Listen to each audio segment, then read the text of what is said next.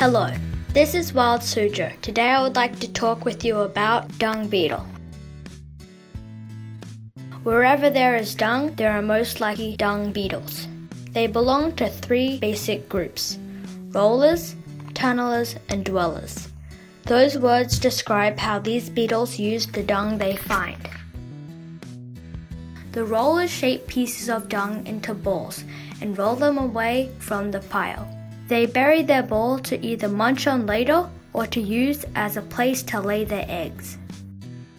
Tunnelers bury their dung treasure by tunneling underneath the pile, and dwellers actually live inside the dung piles. Dung beetles are found worldwide, on every continent except for Antarctica. They live in habitats that range from the desert to the forest. Most prefer dung from herbivores or animals that eat only plants, but some will seek dung from omnivores or animals that eat plants as well as meat. When an animal such as an elephant chews, swallows, and digests, there are always part of its meal that pass through undigested. Those undigested bits pass out of the animal in its dung and that is what provides food for dung beetles.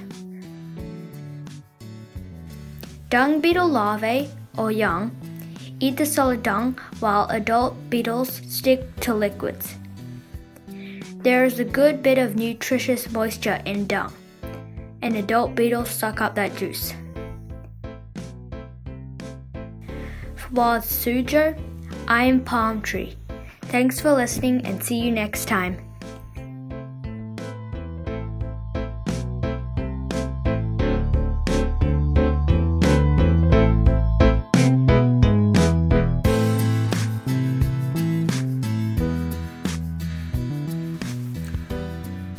哪里有粪便，哪里就有屎壳郎。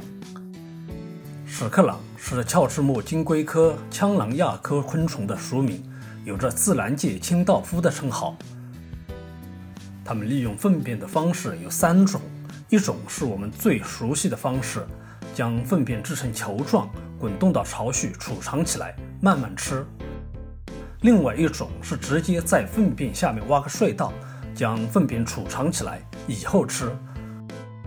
还有一种是属性躺在粪便里，随时随地的吃。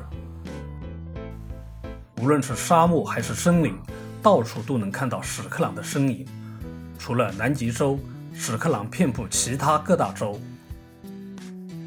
屎壳郎主要吃食草动物的粪便，有些也会食用杂食动物的粪便。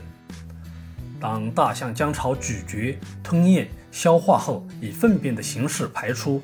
其中没有被消化的营养成分就成为了屎壳郎的食物。